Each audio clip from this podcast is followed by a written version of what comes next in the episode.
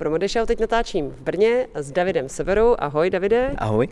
A budeme zvát na Malou noc módy, což je brněnská akce, na kterou s Modešau vyjíždíme pravidelně a rozhodně doporučujeme její návštěvu a myslím, že ale ani nemusíme, protože to je akce, která je vždycky úplně vyprodaná. Je nezávislá studentská mladá a představuje nastupující generaci módních designérů, tvůrců, fotografů, umělců.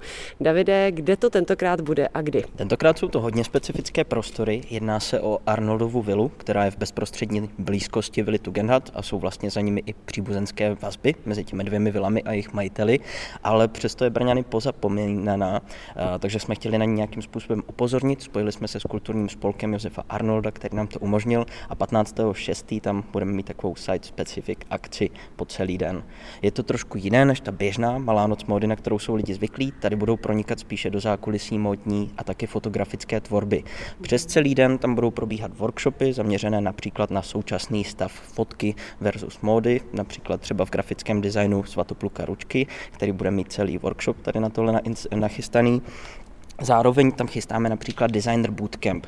Je to můj oblíbený segment téhle akce, protože tam dáváme příležitost vlastně úplným začátečníkům.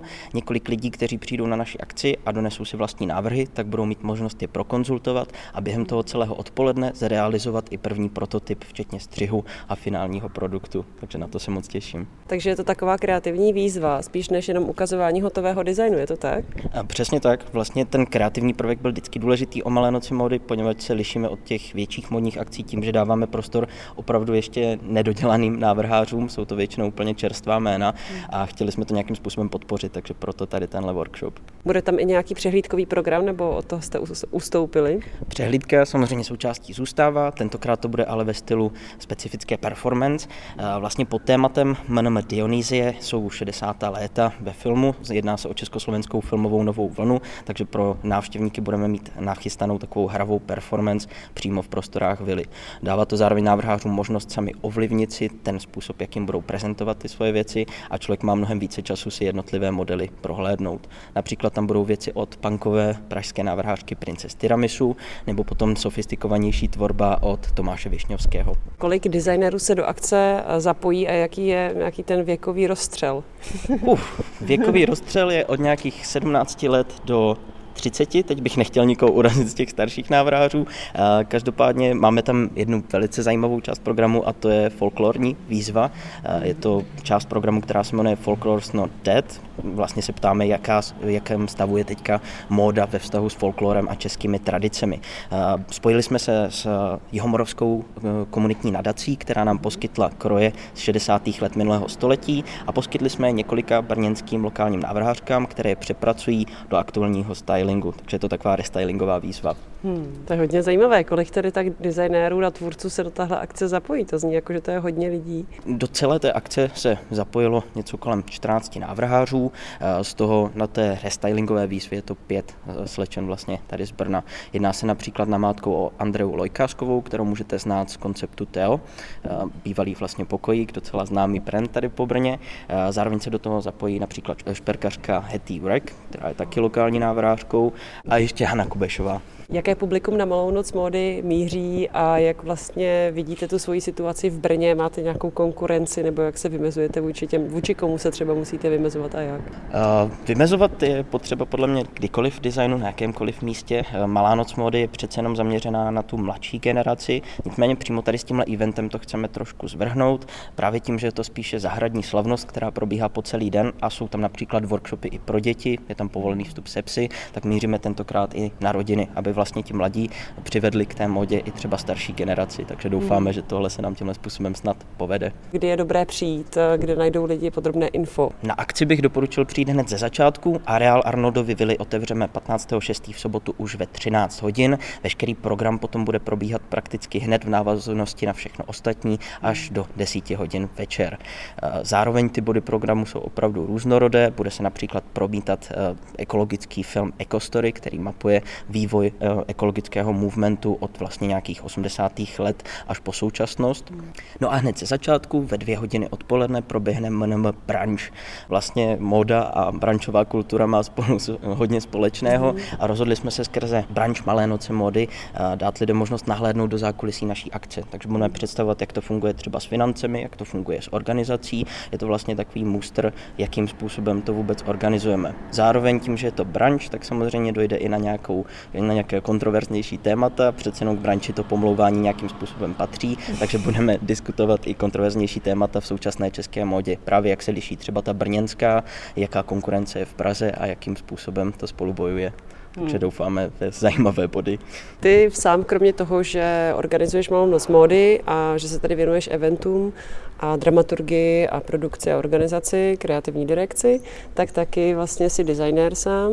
A jak vlastně teď, nebo co, co vlastně teď je pro tebe zajímavé, protože když jsem se dívala na tvůj Instagram, tak jsem si všimla, že si udělal takový restart, mm-hmm. že je to tam celé vyčištěné a objevuje se tam nějaká 3D záležitost, takže o co se jedná a co tě vlastně teď zajímá?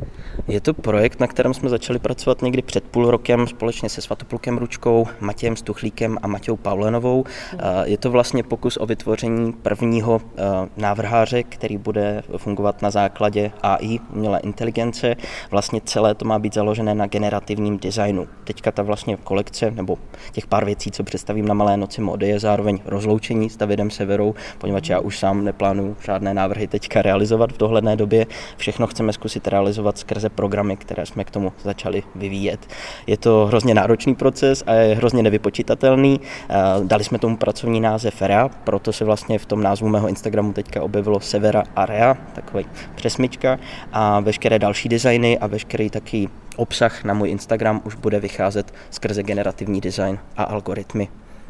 Je to zároveň kapitola, která se v české modě teďka konečně začíná rozebírat, takže je to takové fresh téma. Hrozně se na to těším a jak říkám, je to pro návrháře je to hrozný risk, protože doteď jsem měl veškerou tu kreativní to kreativní směřování ve svých rukách, takhle to dávám tu kreativní část práce vlastně počítači a sám designer se potom stává jenom tím člověkem, co to už je.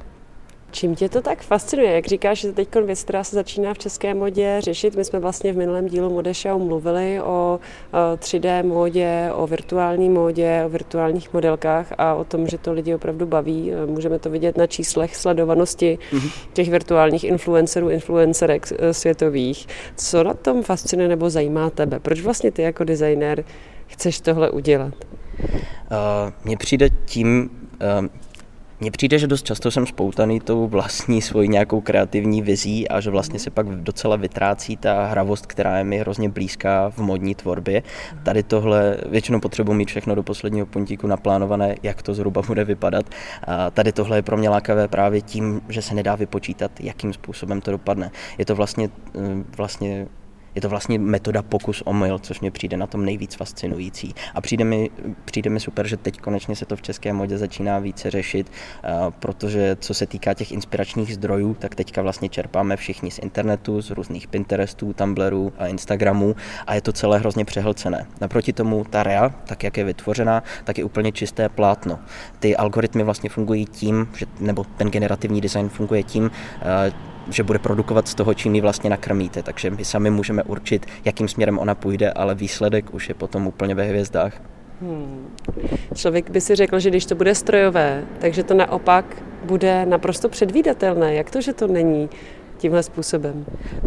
Samozřejmě velkou roli v tom hraje lidský faktor, zároveň ten generativní design není v tuhle chvíli, nebo alespoň my nejsme schopni ho udělat tím způsobem, aby byl stoprocentní, jakým způsobem pořád je tam obrovský prostor pro náhodu.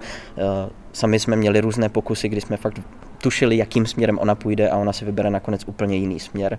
Hmm. Bude k tomu vlastně vznikat i takový diskus, série různých interviewů právě přímo s Reou, které budou eh, ve formě videí na mém Instagramu. Budou to rozhovory, kdy ona vlastně sama pojednává z té určité databáze, co jí dáme o tom, co pro ní je móda a jakou návrhářkou by chtěla jít. Dost často jsou to dost strašidelné momenty, poněvadž jsme ji nechali jako popsat její kreativní proces a začala nám vykládat o tom, že bude největší designérkou sluneční soustavy.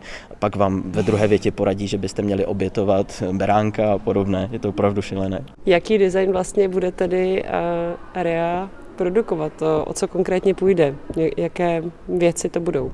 Poněvadž jsme přece jenom omezení těmi technologiemi od 2D věcí, což znamená výšivky a potisky a postupně, jak se budeme i my chtít zlepšovat s těmi jednotlivými programy, tak doufáme v to, že se to přesune postupně do opravdových modelů. A rádi bychom dali prostor i samotným návštěvníkům mého Instagramu, aby poskytli materiály, ze kterých bude potom REA vycházet. To znamená, když ji pošlou nějaké fotografie, ona to potom schroustá přes ty algoritmy a uvidíme, jaký výsledek z toho bude. Nedokážu teďka určitě říct, jakým směrem to půjde, ale to je na tom asi to nejzábavnější. Takže eh, Real bude vlastně tvořit eh, nějaký vizuál, který bude k vidění online nebo prostě na počítači, na, na mobilech, na sociálních sítích, ale to bude jenom východisko pro tebe, eh, ty to zrealizuješ a výsledkem je móda pro offline žijící lidi, je to tak?